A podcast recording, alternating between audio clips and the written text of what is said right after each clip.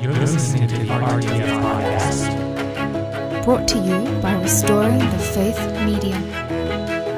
RestoringTheFaith.com.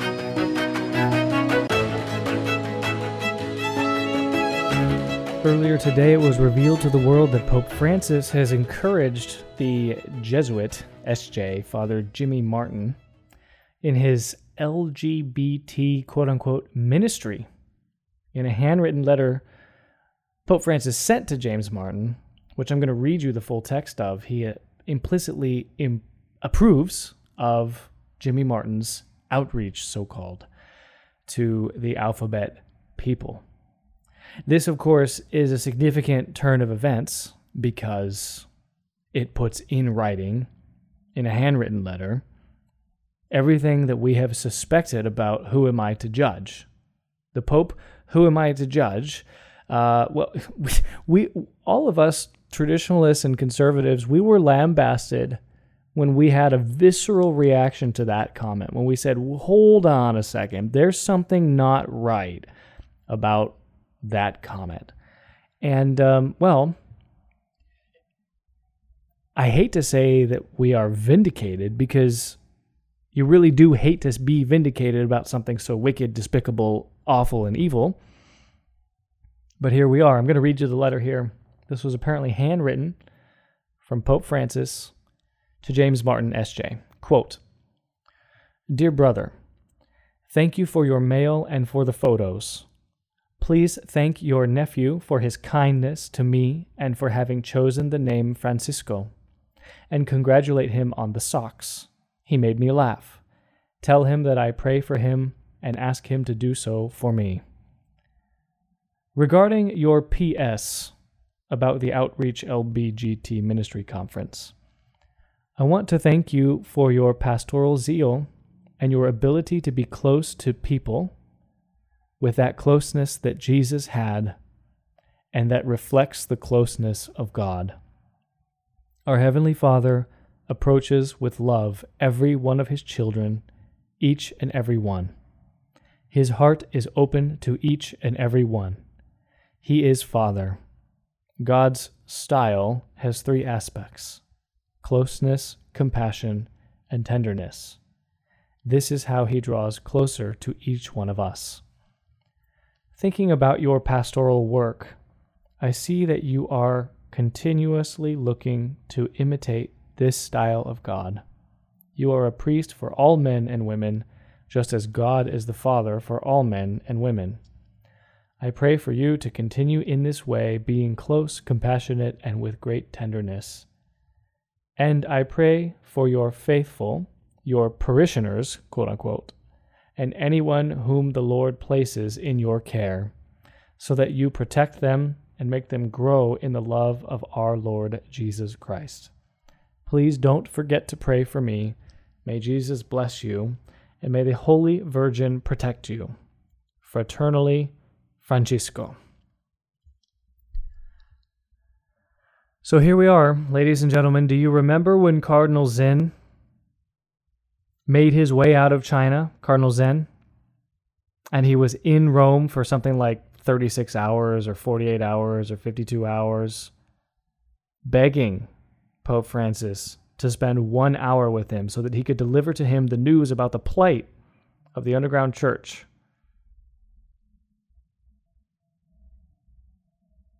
Well, Francis had no time for Cardinal Zen. Francis had no time for that. He, that was the same month, I believe, around the same time that he did, in fact, have time to meet with Jimmy Martin. And you guys all remember this the photo op of James Martin sitting there, yucking it up, laughing it up with Francis in the Vatican. Meanwhile, Cardinal Zen is out on the cold streets literally sleeping in the streets at times, apparently, along with the faithful Catholics in China. And now we have a written confirmation, unfortunately. A written confirmation that affirms Jimmy Martin's quote unquote pastoral zeal and ability to be close to people. And this is This is a letter that is explicitly in response to James Martin's letter telling him about an LGBT conference that he is hosting. So, Martin, Father Martin, tells Pope Francis, Hey, I'm doing this thing for the alphabet people. And what does Francis say? I am so proud of you, your zeal, your closeness to your parishioners, your people, your pastoral work. These are all direct quotes. America Magazine proudly, triumphantly, America Magazine, the Jesuit Review, it's a Jesuit magazine, proudly, triumphantly on their homepage, the first thing you can see Pope Francis encourages Jesuit Father James Martin in his alphabet ministry written by Gerard O'Connell, June 27th, 2021, the same day that I am making this podcast. All I can tell you is that in the month of June, which is dedicated to the Sacred Heart of Jesus, I am not aware of, and look, I'm, I don't, I don't review all the personal handwritten messages from Francisco to the various heretics and schismatics around the world. I, can't I can't possibly read them all. I do have a day job, and so do you. But I am not aware of any personal correspondence, private correspondence that he has had this month with anyone confirming them in their zeal for the Sacred Heart, in their closeness to the Sacred Heart. I am not aware of Pope Francis talking about being personal with the Sacred Heart. So, why do I say that? Because the New World Order, the Alphabet People, the World Economic Forum, the Build Back Better crowd, the corporate America, the Democrats, they they love the month of June. They have inverted the meaning of the month of June. Instead of the Sacred Heart, they've turned month into the month of June into a month of blasphemy, a month of inversion, a month of diabolical inversion. They call it diabolical disorientation. That's that's that's the catchphrase. They've inverted the meaning of the month of June to include a diabolical attack on the family. So instead of making reparations to the Sacred Heart, which is what the heart of that devotion is all about, making reparations for our sins, what Francisco wants you to do is be proud of your sins. Pride Month an entire month of pride. It is the opposite of the Catholic religion, what he is endorsing here. And that's that's not an exaggeration. That's not hyperbole. This isn't just some mean online radical traditionalist vitriol like what Robert Barron calls me. This isn't just me being mad about Pope Francis and attacking him baselessly, which is what Robert Barron and Turd on Fire accuses me of. This is reading the words on the page in the month they were written, in the context they were written. No time for Cardinal Zen, all the time in the world for Jamie Martin.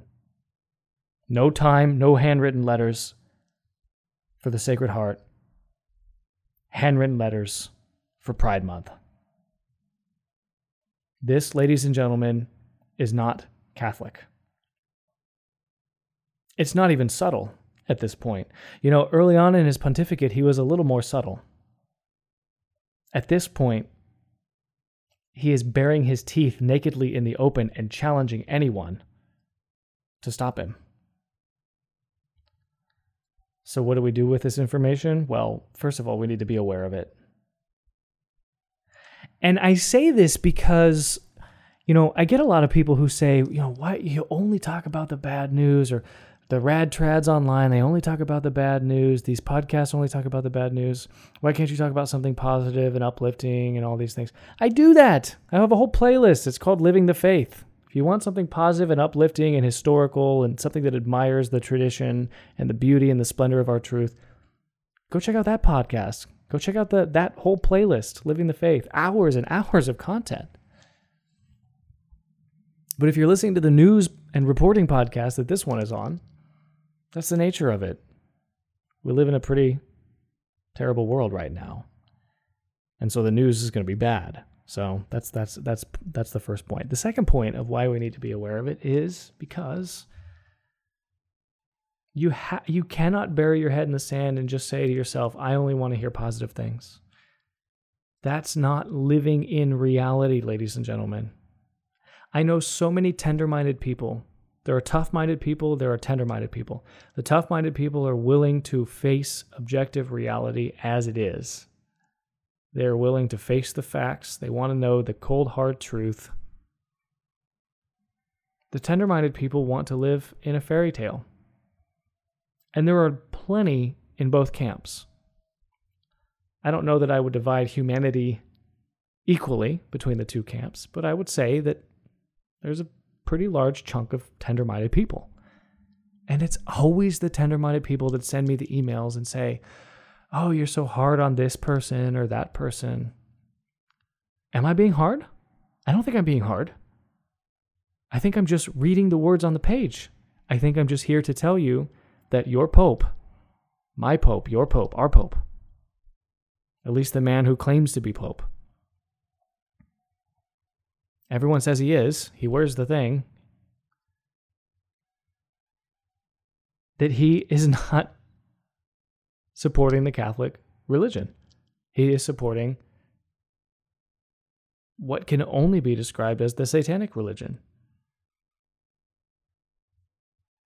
The attack on the family, the deprivation of one mother and one father, two children, the pedo grooming that happens the disease that is spread, the celebration of pride, the deadliest of the deadly sins.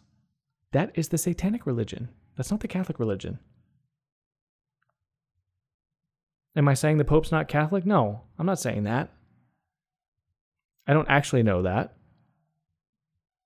I have concerns. You have concerns. I find all of this to be very concerning, concerning enough to spend my Sunday evening talking about it with you.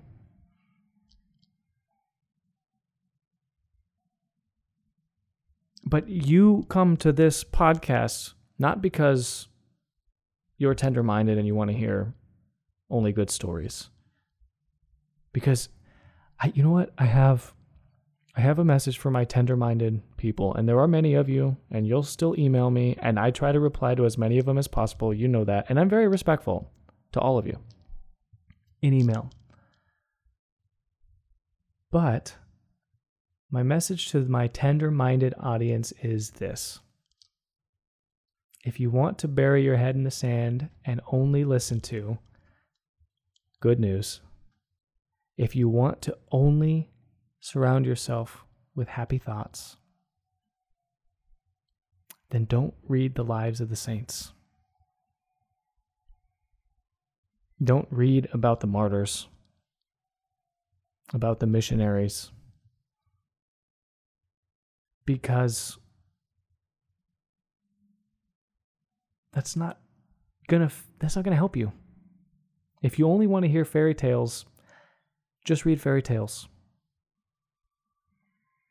As for the rest of us that want to live in objective reality, face the world as it is, trust our five senses that God gave us, our faith and our reason, as for the rest of us that know who the ruler of this world is, who are realists, who have to make real plans, live in the real world, raise real families, as for the rest of us, we look at this and we say, this confirms what I've always known. This is another data point, but perhaps the larger data point in this particular trend or trajectory. And now I know for certain that the man occupying the seat of Peter does not have my best intentions with regards to the Catholic religion. And it's important to know that. If that's a truth, and that has historically been true time after time after time, this is, we're not in uncharted territory here. I mean, in some ways we are. In some ways we certainly are. But in the in the idea that we might actually have a bad pope, we might be living in one of those times where it's confusing. In that in that idea, this is hardly the first time, or the second, or the third, or the fourth.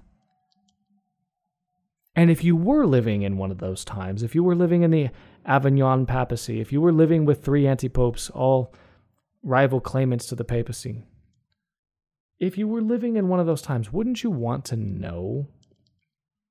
I mean, I guess there's a little bit of wisdom to just not knowing, to just being the dumb peasant, right? Or the not the dumb, but the uninformed. In a pre-internet age world, being a Catholic peasant working on the field, hardly even knowing the name of the Pope, let alone his personal missives. Yeah, there's probably some wisdom to that. Ignorance is bliss, after all. That's what they say. But we don't live in that age. We just don't. We live in the information age. Things are coming at us faster than ever before. The news is getting worse than it's ever gotten.